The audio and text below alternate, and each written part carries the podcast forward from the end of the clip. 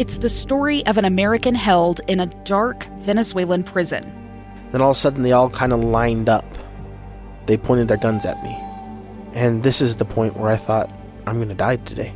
I'm Becky Bruce. I spent a year working on Hope in Darkness, which now has more than 2 million downloads. Find it on kslpodcast.com or wherever you listen to podcasts.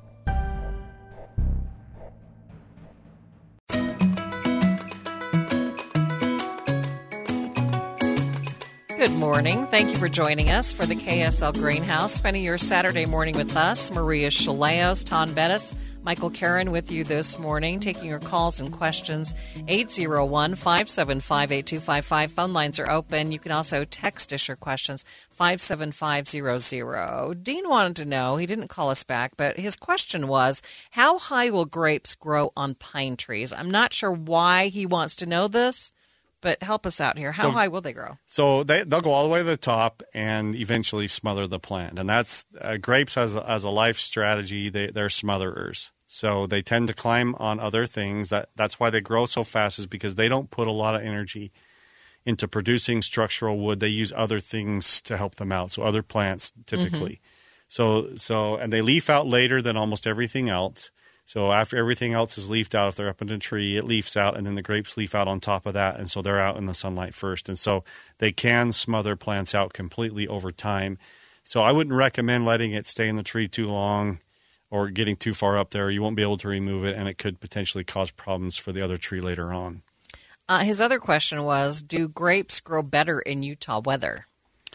Uh, better than California, better than I'm not sure what they're talking about. Yeah, that I, I think I understand the basis of the question, and that might mean say you know because we say in certain regions of the world that that climate makes really good climate for certain flavors of wine or certain flavors of juice or table grapes or whatever because of that nuance that that climate pr- provides.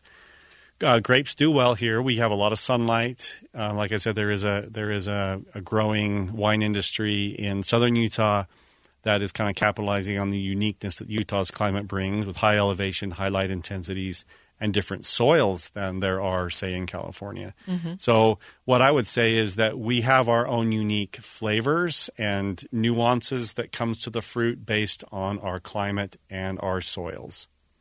Uh, next listener says they heard us talking about uh, waiting to prune grapevines. They want to know when's the best time to prune roses. Taun? Mid March. So the grapes we wait on because of their susceptibility to frost, but roses along the Wasatch Front need to be pruned in mid March, and the mountain valleys the first of April. Okay, next listener says they are wondering about winter squash varieties. Uh, this past year, they grew, is that Cushaw? Cushaw squash? Probably. Okay, and they were it good and large. No, Crenshaw's no, a melon. Crenshaw's a melon. Yeah but they didn't get very many. And this year they're thinking about uh, uh, growing Georgia candy roasters. Do you have any suggestions to make that work for them?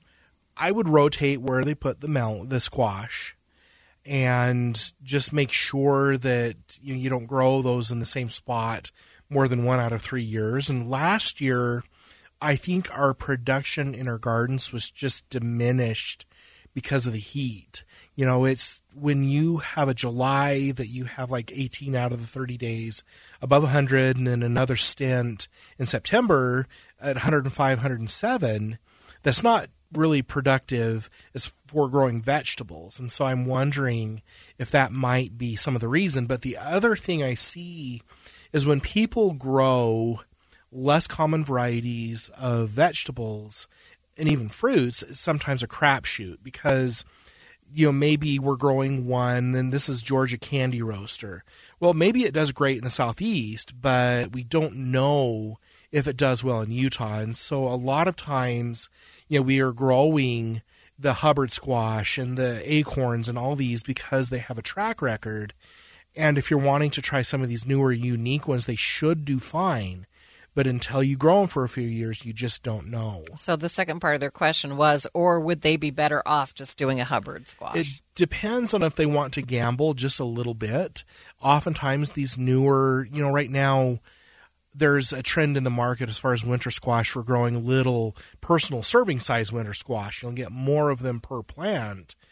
And so a lot of times they do fine, but it's just something if you want to be safe, grow the Hubbards. But if you want to experiment a little bit, I'd give it an 80% chance that if they're winter squash, they'll be fine. Okay, next listener wants to know if you would recommend a good white sweet potato. White, huh? The only ones that I have grown actually are the kind of orangey yellow flesh.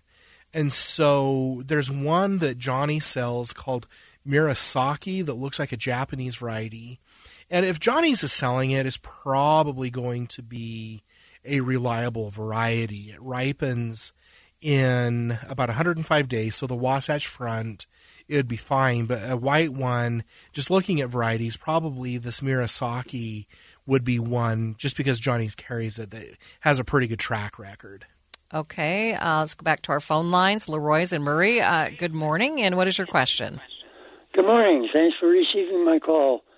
I uh, am an impatient person, and I have a lot of grapes. We juice them, but uh, I also have made them into raisins.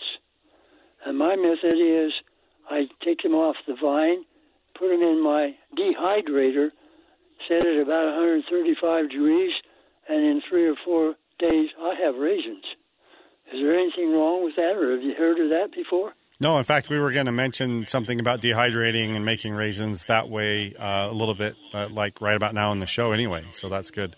So it Okay. works good. It, um, for for my approach, I actually had uh, I had about 120 pounds of grapes, and so that was more than I wanted to try and put into my dehydrator. So I did the this greenhouse method, and it worked good for me, and it didn't take any energy. So, but absolutely, there's nothing wrong with that. It Is a fast way to get them. So yeah, that's great. Uh, it does work. And it doesn't uh, uh, reduce any of the vitamins or minerals that, uh, that are in the grapes. Well, that that's a little bit out of my wheelhouse. Uh, there there is some evidence that that cooking foods because it, it is basically a mild form of cooking, especially when you're going to up to the 135. Uh, there's a there is a pretty good chance that there probably are some of the phytochemicals that are are reduced. The phytonutrients are reduced, but I'm I'm probably not the best one to talk about that. Well, I, there's probably I know that when what I've heard, and this is me pretending to be a nutritionist, and I'm not. Um, when you cook a vegetable, you lose about half the nutrients in it from the cooking Yes. process, and so you're probably losing some, but you're those are still going to be packed with nutrients and other good things. Oh yeah, there's still there's still lots of good there, and and you need to preserve them. So if it comes down to hey, I, I can do this and preserve them and have what's what's left of the goodness, you know, all all winter long. That that's a win compared to just not having them at all. I, I think I think go for it. If I, were to reduce the temperature to say 120, uh, would that make a difference? Um, it might make a difference. Yeah. It's, it's you're delving into areas we're horticulturists and gardeners, not food preservationists. Yeah, our nutritionist and- colleagues are probably rolling their eyes if they're listening to this. But you're still getting a lot of nutrition. you're still getting a out lot of nutrition grapes. out of it. And if you are cooking at a 135 and there wor- is working, I would just stick with. Yeah, it will increase the dry time to lower the temperatures to say 125. It might increase the dry time by six or eight hours. Yeah. Okay. Well, I appreciate that. I listen to you all the time, and you sure give out a lot of important and helpful information. Keep up the good work. Great. Right. Merry, Merry Christmas. Merry Christmas. Thanks so much for calling in this morning. Number to call with your questions 801 575 8255. You can text us at 57500.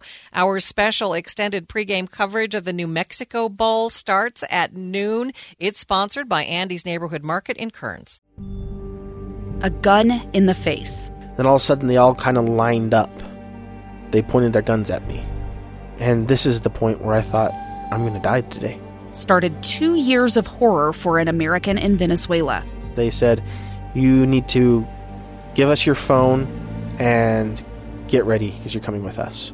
I'm Becky Bruce, and I spent a year researching and piecing together Josh and Thamy Holt's story about their ordeal in a notorious prison. That's when everything started to turn bad. We had another pound on the door. Boom, boom, boom. And there was the police once again. You can binge all of the episodes of Hope and Darkness on KSLPodcasts.com or wherever you get your podcasts.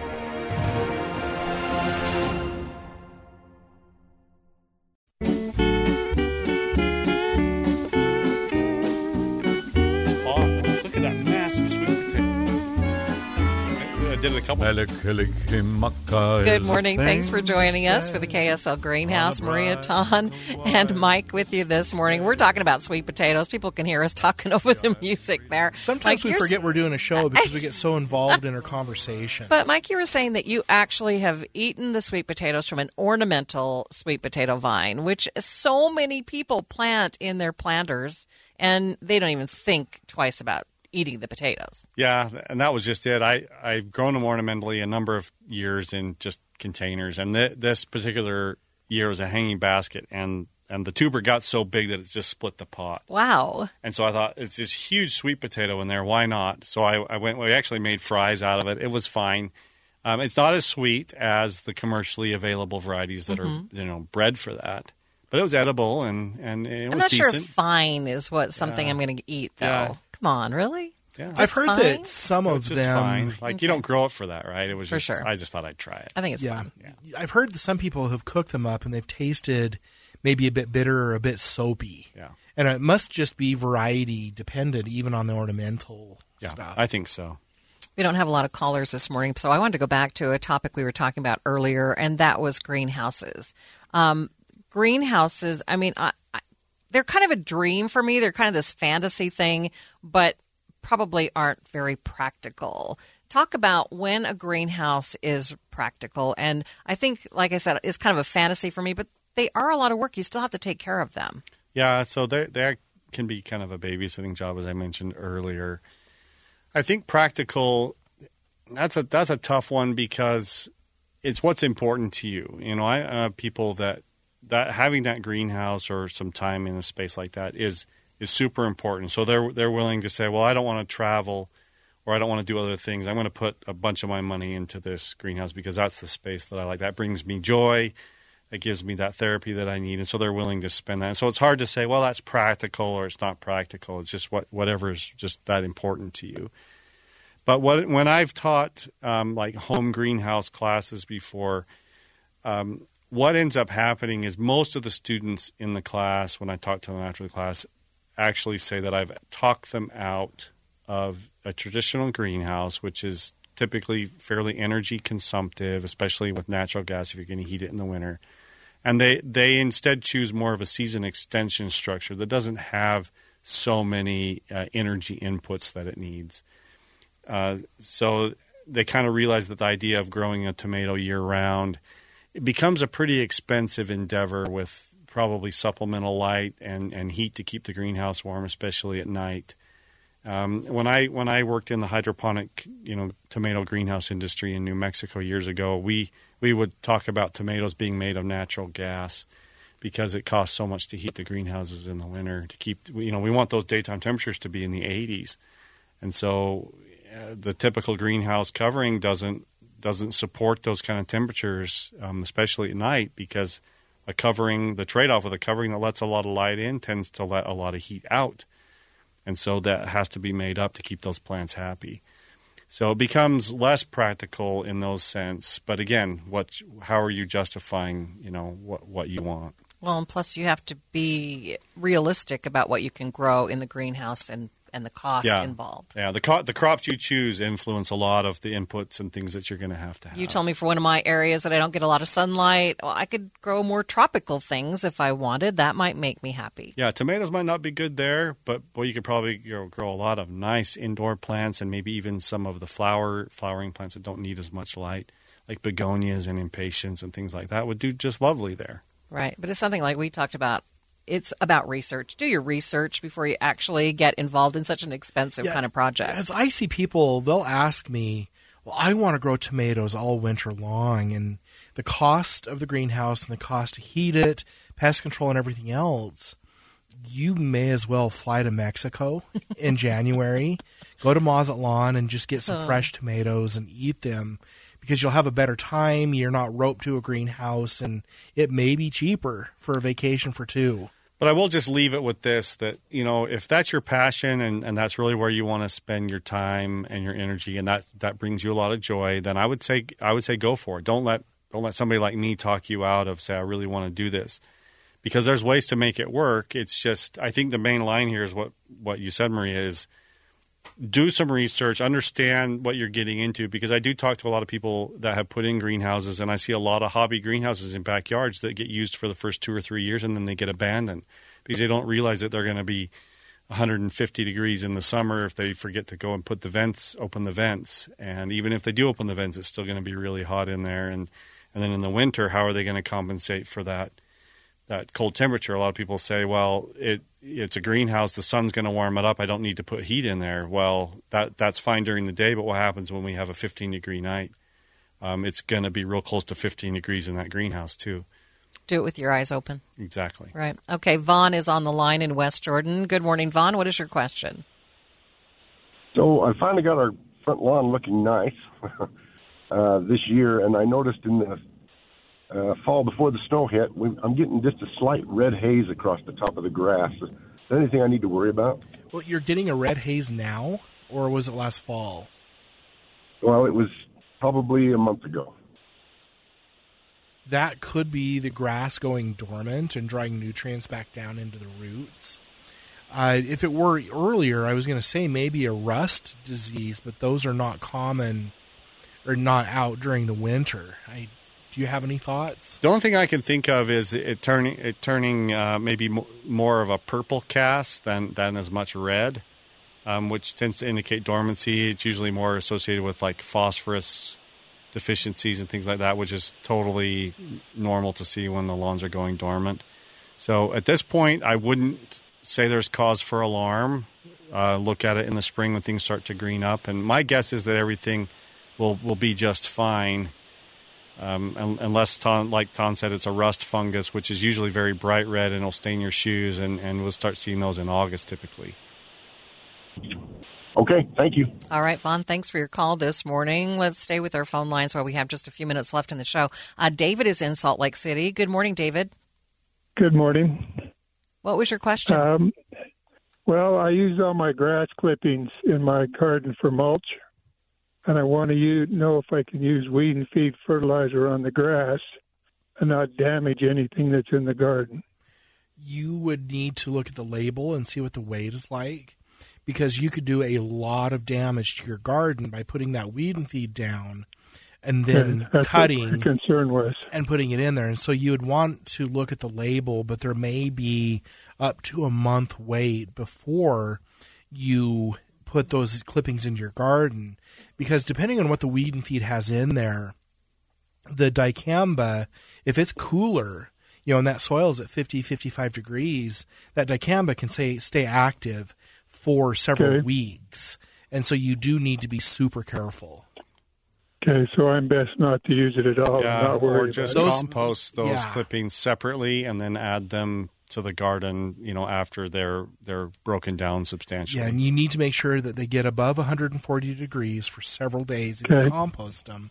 You can compost them right back onto your lawn with a composting mower, or you Right. throw them away.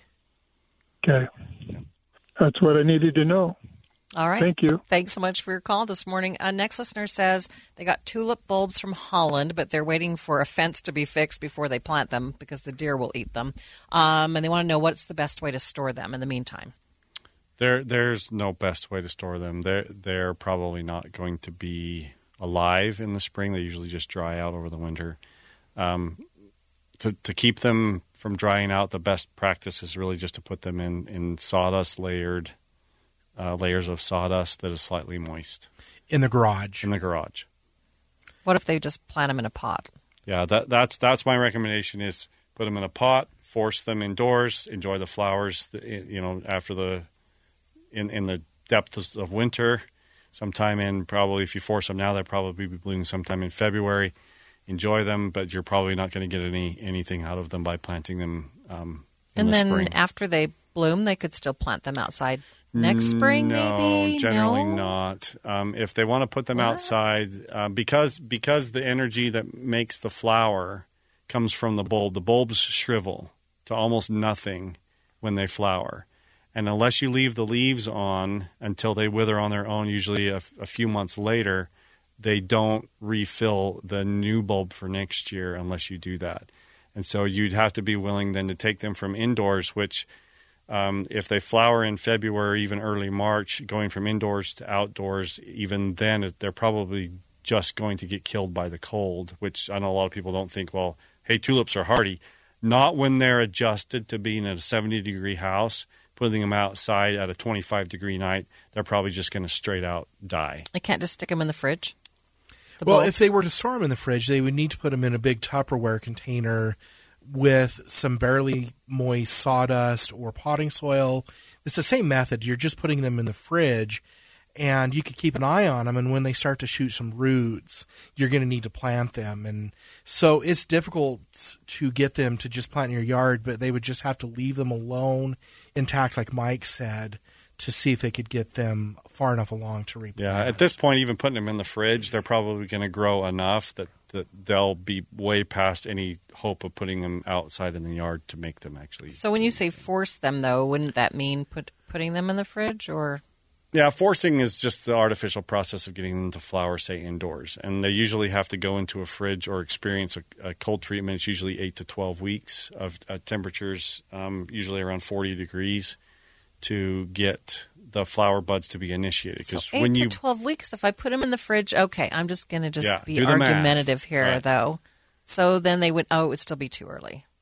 Yeah, plus. plant them outside. Plus, the thing is, is they, they need they need to be rooted into the soil in order to be able to sustain the Oh. flowers. So, like I said, if you plant them late and they don't have a chance to root into the soil, then they abort the flower buds. Well, that's not very Right? fulfilling. That's not. That's So- all I can so say about unfortunately, that. there's there's not a whole lot of forgiveness by by getting either getting the bulbs too late or by forgetting about them and then coming back to them in December. Uh, you're past the time at which you're going to have success with those in the landscape. Okay. Well, and the ones in December, if you want to try to plant them, you can, but the ground's usually frozen and it's a lot more difficult. Yeah, and they won't root out in the cold soil. So we need to plant them out in the fall, like I said, usually by the end of October when the soil temperatures are still warm enough that the roots will form.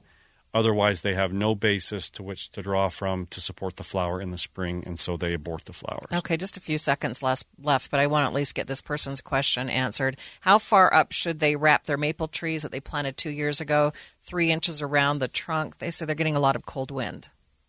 So wrapping trunks of trees is usually more of, of a sun injury issue. We, the wind, it's not going to help them with wind, and nor should we worry about that.